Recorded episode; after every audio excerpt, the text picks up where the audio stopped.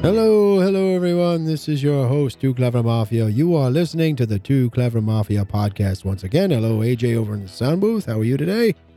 That's great. Hello, listeners. How are you today? That's wonderful, wonderful. Welcome all my new listeners as well. Hopefully you'll become a Mafian after today's episode because we we really are uh, we, we love to have you. We love to have you, right, AJ? Yeah, we love to have all of our listeners here. Uh, new, old listeners, doesn't matter. We, we, we'll take them all. We'll take them any way we can get them, right? So, this is the big one. This is what we all the hype has been building up to. And if you haven't read the news or you've been living under a rock somewhere, and uh, the, the big question nowadays is there's some talk about Facebook and Twitter crossing the line. And what that line is, the, they're crossing the line on censorship and what can be censored and what shouldn't be censored online, considering their size and considering other factors as well. But th- there was this, I wasn't going to do a podcast episode on this topic because here at the Too Clever Mafia podcast, we, we want to bring you the facts and we wanted to make sure any information we brought you was was the facts and there's some of this stuff it's a little hard to find out the facts to be honest I mean, unless you're going to fly to another country so you know it's more it, it's kind of like the game telephone right right aj yeah so but we've done enough research and we are going to present the facts and you can make your own opinion at the end um, but this is how it all started. So uh, a few days ago uh, one if one of if not the top podcaster in in the US if not the world uh, I know he recently signed a deal exclusive to Spotify. He he posted a tweet and the tweet caught my eye. Yes I do follow him on Twitter you could follow us on Twitter at Too Clever Mafia uh, at T O O Clever Mafia right but Joe Rogan posted a tweet that caught my eye, and and and the, it went like this. It said Facebook and Twitter. This this was what he typed. Facebook and Twitter crossed the line, far more dangerous than what they censor.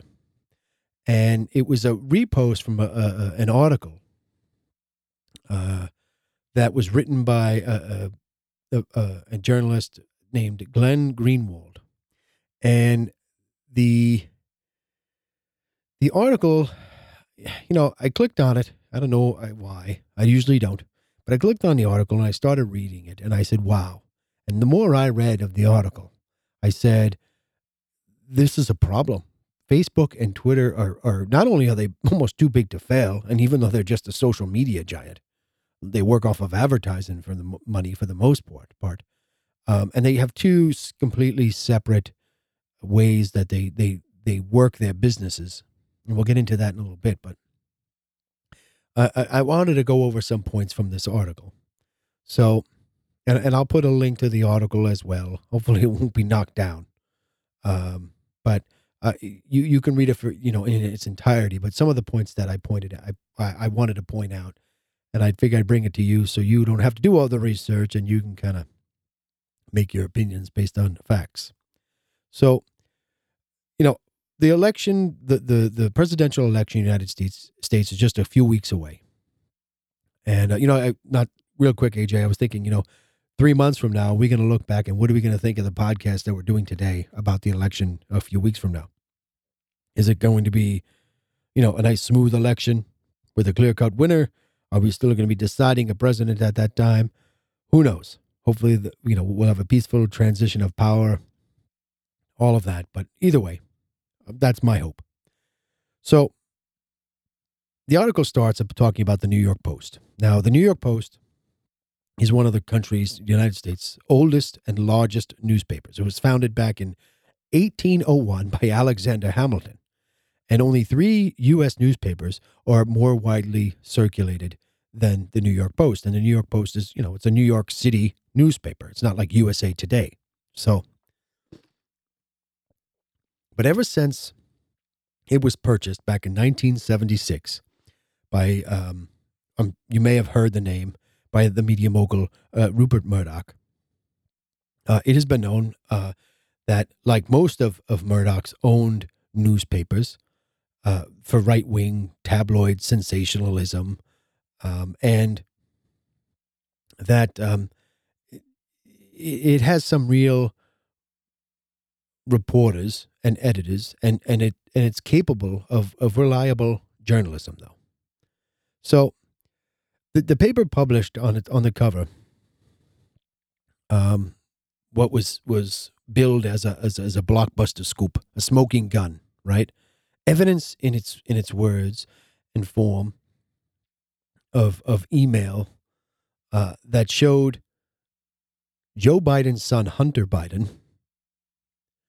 uh, traded on his father's position by securing favors from then the vice president at the time, uh, benefits from Ukraine energy company Burisma, which paid a lot of money to an un- unqualified Hunter Biden, which is clearly he was unqualified, $50,000 a month to sit on the board.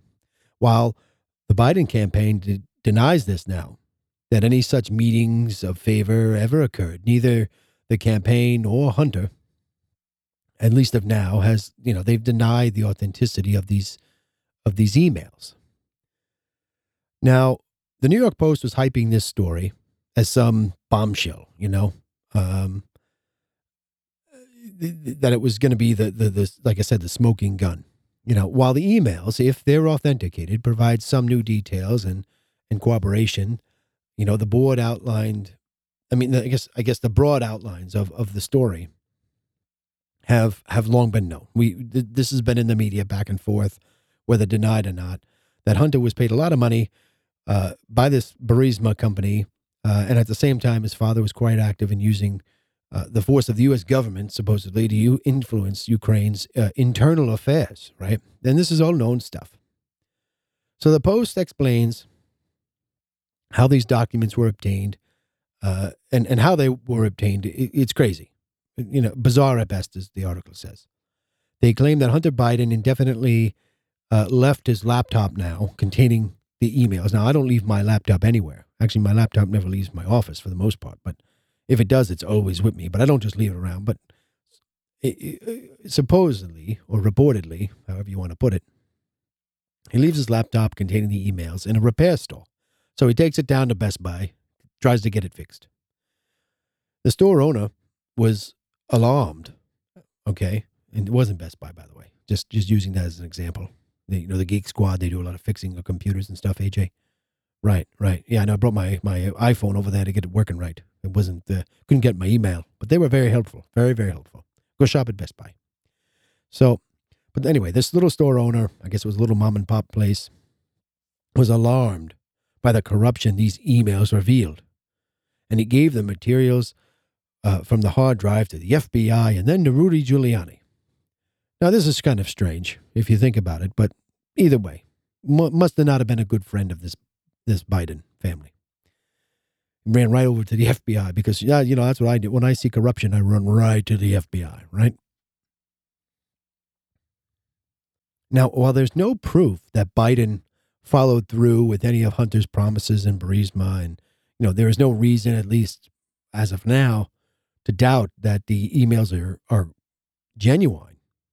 And if they are genuine, they at least add to what we already is it, it would be a relevant and newsworthy story involving the influence of of uh, or I guess involving influence peddling related to Hunter Biden's work in Ukraine and his trading uh, using the name of his father, basically, to who's now the front runner in the 2020 presidential election Act this time, uh,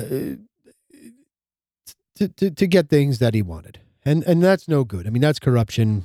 I don't care how you define it. If that's truthful, that's corruption. You you, you can't you can't uh, deny that, right? So, but the Post, um, with all of its power and influence, ran smack into two entities that were unbelievably more powerful than Alexander Hamilton had ever imagined they would have faced. And those two entities were Facebook and Twitter.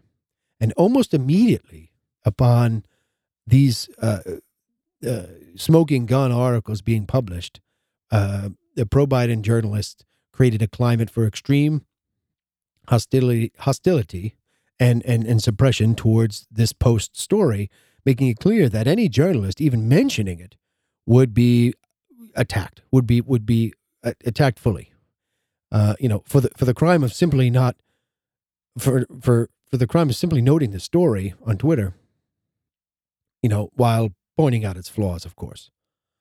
New York Times reporter Maggie Haberman was instantly vilified when she did this, uh, to a point where her name, along with the phrase uh, mag- magma Haberman, uh, were trending on Twitter.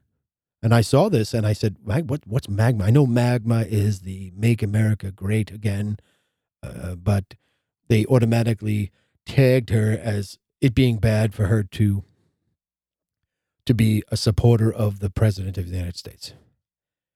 So the, these two Silicon giants uh, saw that the hostile climate uh, was was happening on their social media platforms, but Twitter and Facebook, right?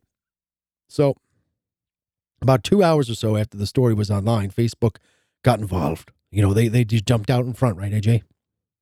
Yeah, yeah. The company uh, dispatched a, a, lifelong Democratic Party operative, who now conveniently happens to work for for Facebook. Andy Stone, previously uh, communication operative for uh, Democratic uh, Senator Barbara Boxer and Democratic Congress uh, Congressional Campaign Committee, uh, among other things,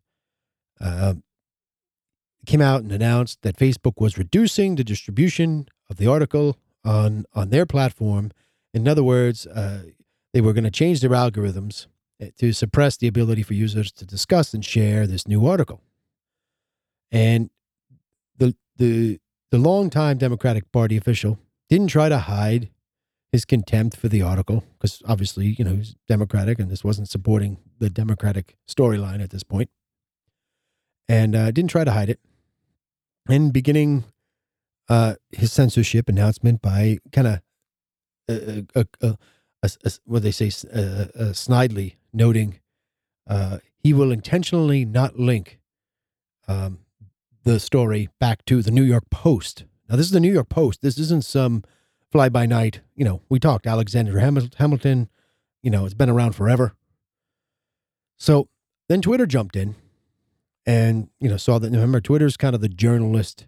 I, I we're about, I said 86% of, of journalists get their stories and from Twitter, which is, I don't know, I guess not the way it used to be where you, yeah, you get on the beat and you go dig down a story with a notepad and a pencil. But so Twitter suppression efforts went far beyond Facebook's, however. They banned the entire they banned entirely all users' ability to share the post on our, of, of the article. I guess they can block you from sharing the articles.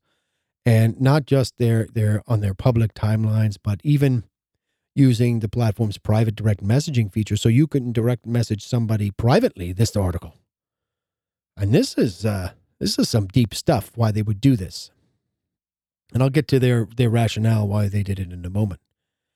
But um, early in the day, users who attempted to link the New York Post story to either publicly or privately, like we were saying, the direct messaging, uh, they received some crazy message, they said, that rejected, um, it was an error. They'd errored out.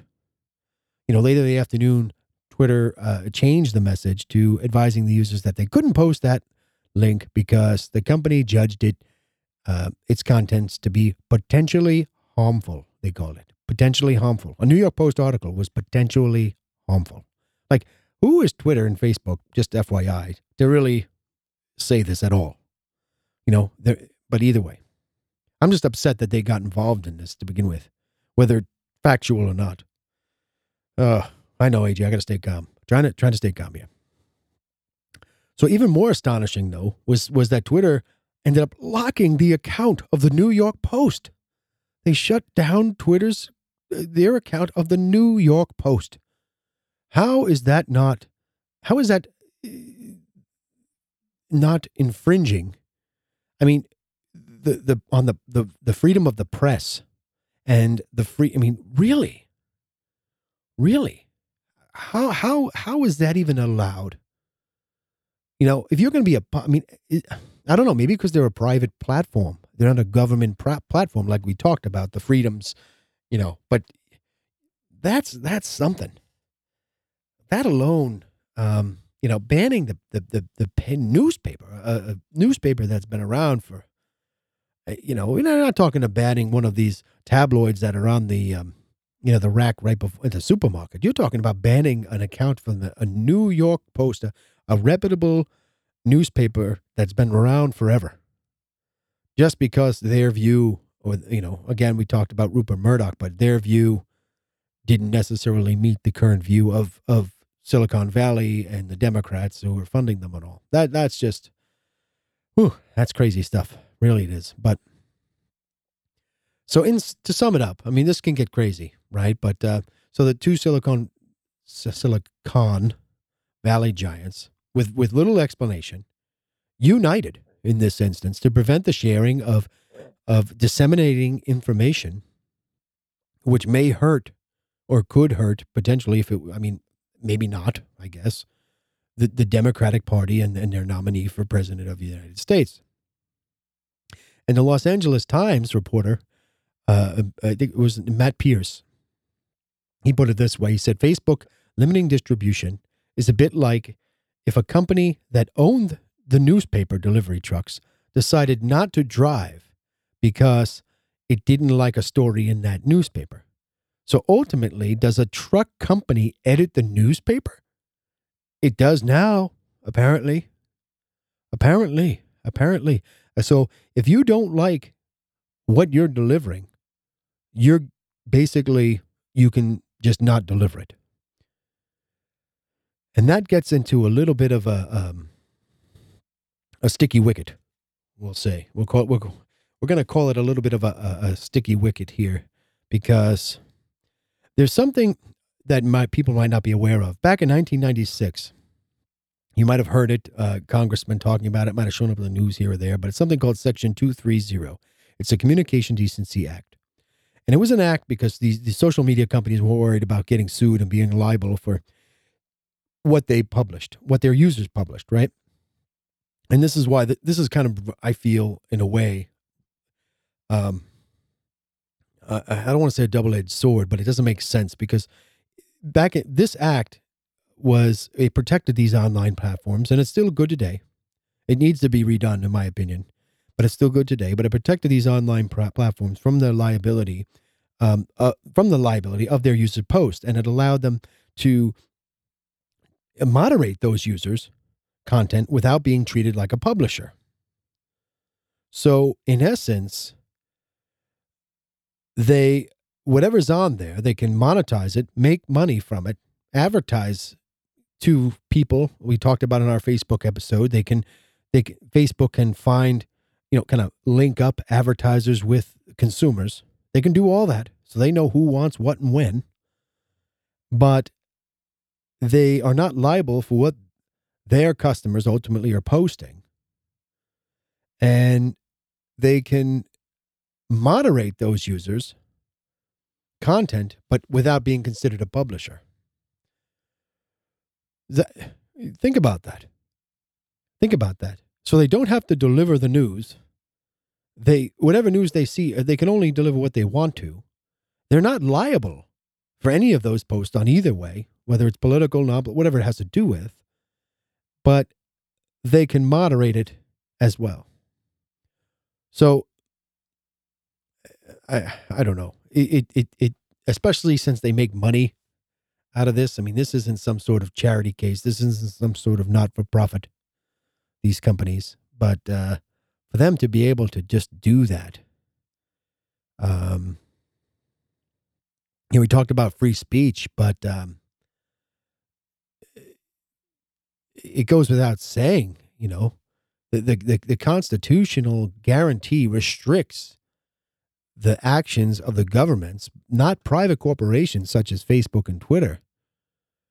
But, you know, pointing this out, uh, you know, does not come close to resolving the controversy here. I mean, you know, the actions by these gigantic corporations and, and are, you know, comparing it to, you know, our constitutional rights as freedom of speech doesn't mean that they're not wrong to do this you know i mean state censorship is is not the only kind of censorship private sector repression of speech and thought particularly in in this new internet era can be just as dangerous and consequential. Imagine, for instance, if two Silicon Valley giants, if these two Silicon Valley giants unified or united with Google, I mean, and then they declared henceforth we will ban all content that is critical of President Trump and or the Republican Party, but will actively promote criticisms of of Joe Biden and the Democrats. You know, would anybody encounter difficulty understanding why such a degree would constitute dangerous corporate censorship at a level that we've never seen before in this country?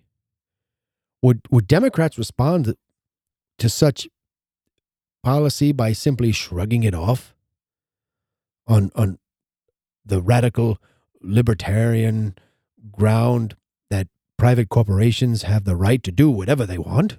To ask that question is to answer it.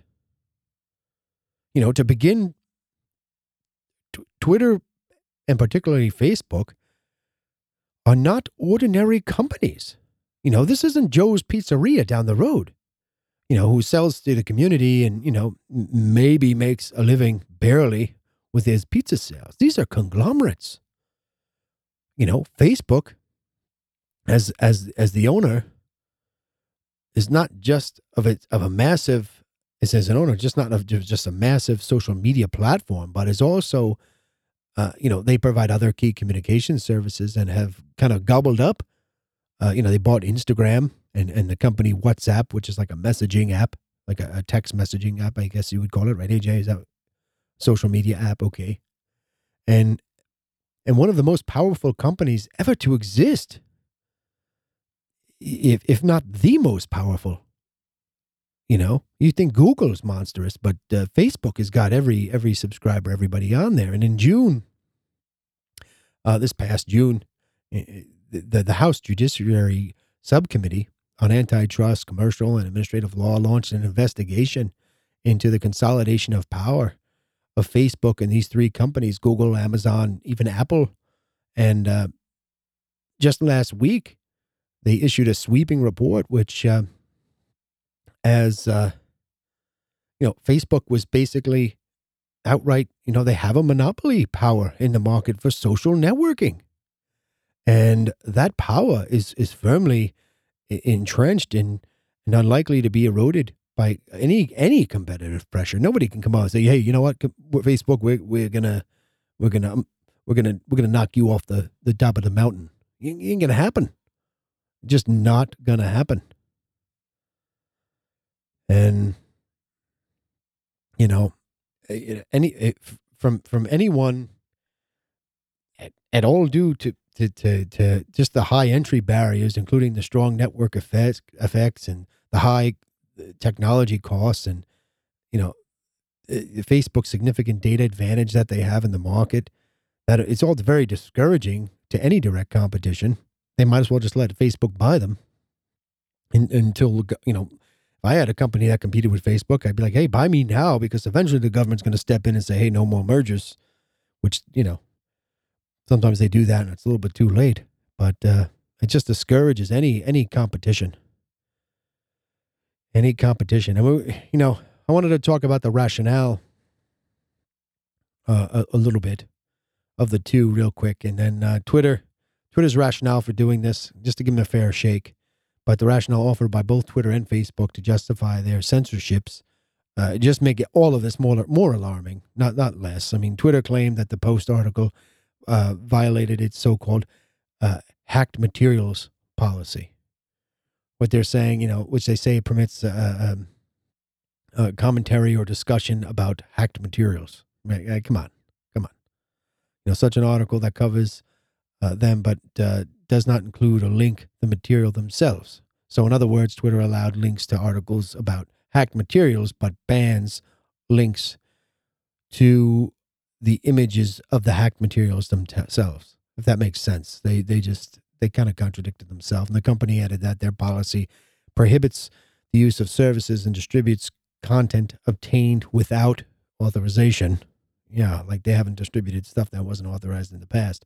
But because they said they don't want to incentivize. There's that key word, incentivize, because that's what they are. They're a marketing company, uh, but they don't want to incentivize hacking uh, by allowing Twitter to be used as a distribution for possibly illegally obtained ma- materials.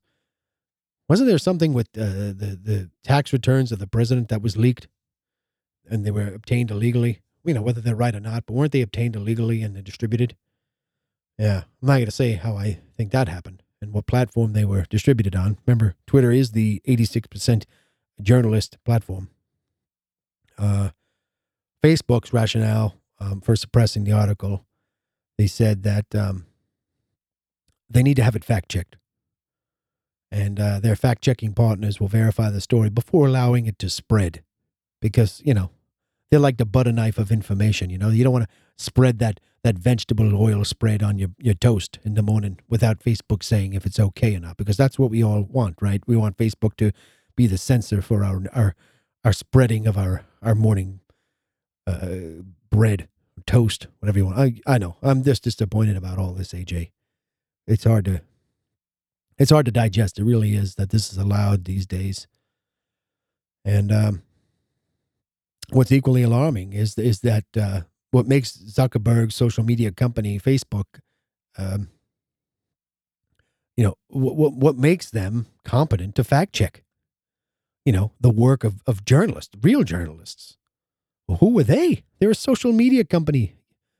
You, you like, you, you post a recipe. I got some good recipes off of Facebook, but, you know, and why did Facebook block none of the endless stuff about Russia that happened a few years ago? I know he went in front of Congress and said it was a mistake and all this stuff, but there was all these conspiracy theories and whether again if you have facts that's one thing if you got hearsay or you got this happened maybe the, you call those people in and you, you you get to the bottom of that story. And if there's no facts there it's not it's not a fact. You can't you know you can have your opinions but that doesn't make it fact. And some of this stuff was just outright false that we heard. Regardless of where you stand on the political spectrum it was false. So, do we really want Facebook serving as some sort of uh, editor for our our media and our journalism? Is it? Uh, I don't think. I don't think so. Deciding what information is suitable for American public to to read, and which I mean, th- th- this sounds like communism. We should have a free press. Granted, they step over the line, but this is developing because of what's happening because the the news reporters they're not reporting news they're putting their opinions into it that we need as a country as all these media outlets need to get back to telling the facts if they don't tell the facts this is the kind of uh, outside influences that are going to come in and remove any you know they're they're censoring the news and the media and I don't know. I, I never thought I'd see the day I never thought I'd see the day, but I guess it's been coming and right under our noses all this time. All this time. And if, you know, you have I, I, don't know. I'm just uh, the American public, uh, you know, shouldn't have anything hidden from them. Let them determine the facts. You know, g- present them out. Let the, let them see. You know, the the facts. Actually, I shouldn't let them determine. Present them the facts, we shouldn't be presenting opinion or, or spec, you know. And, you know, can anybody claim that Facebook's alleged fact checking process is applied without any remote, cons- with any type of consistency? Like, what is their algorithm or their computer program? Or is there a real person monitoring billions and billions of users? I don't think so. I think they have a computer program that looks for certain things. That maybe they cross check. May and think of what they're doing with all the data. That's a whole nother episode. But um, you know, are they they just what if they miss a, a sketchy story or or you know they find a, a story that is factual and and you know they just say it's unreliable so they they they push it aside. Like like they did with this Steele dossier and uh, you know all these endless articles and all these conspiracy theories and oh boy. Oh boy. So this article was very good. It went on and on. And very well written piece and it just it makes you think. It makes you think about hey are we going to allow you know a newspaper founded in 1801 by alexander hamilton you know, to that's been around forever, their uh, social media account being shut down because a social media person censored it. A business, uh, you know, and these are huge. These are big, big tech, and we're going to talk about big tech after this. But uh, pay attention, folks. If everybody doesn't pay attention soon, all you're gonna, you know, it's very, very difficult to get a freedom back once it's been taken. And if we're not going to eh, absolutely demand that the news be the news and it to be fact and not to be, you know, if we're if it's going to be displayed to us on a major platform like a Facebook or you know this is something that if you think about it I mean this goes back to and I know we've been talking about this a long time but this goes back to you know the the, the oil barons you know you get the oil barons and then and the, the tycoons back in the day that wanted to overhaul the antitrust laws and just wanted to run everything Imagine if we hadn't done that. Imagine if we hadn't done that. What are we going to do about it, folks? What are we going to do about it? We'll be right back after this short break. I gotta, gotta, I gotta go outside. I don't smoke, but I gotta go outside and take a walk, get some fresh air because uh, this got me worked up. It's got me worked up. This is America, folks. We don't expect this type of uh, suppression of news, and, and we just we're not used to it and it's being done right under our noses. We'll be right back.